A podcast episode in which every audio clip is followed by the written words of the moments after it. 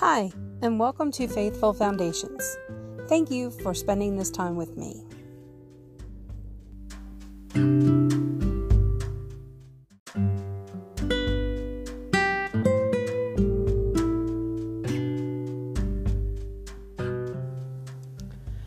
We love because he first loved us.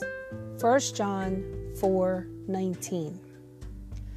Renee was at the airport waiting for a connecting flight when she decided to grab her lunch in the cafeteria.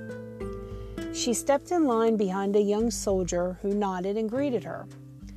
They exchanged pleasantries and shared where they were headed. When they came to pay for the food, it was clear the soldier had misplaced his wallet. Let me, Renee offered, handing the cashier her own debit card. He gave her a worried look. I don't know where or even when my wallet went missing. I had it this morning before I left the house. I can't go to the base without my identification card. Well, come on. Renee grabbed her tray and gestured toward the tables. Let's think it through while we eat. We can come up with a plan to figure this out. After they were finished their lunch, an older man came through the cafeteria. He stopped at their table and smiled at the soldier. You left your wallet in the back of my cab. My next fare turned it in. I wanted to make sure you had it before you left. Everything should be there just like you left it. Renee and the cab driver stepped in to brighten the soldier's day. Is there someone whose day you could brighten this week?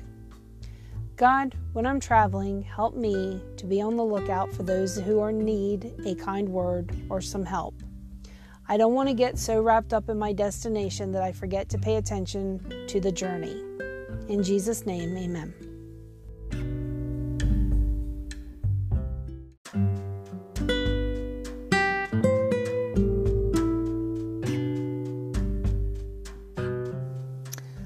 I hope today's reading has brought you closer in your journey of faith. What did you learn from today's devotion? I look forward to sharing with you more tomorrow.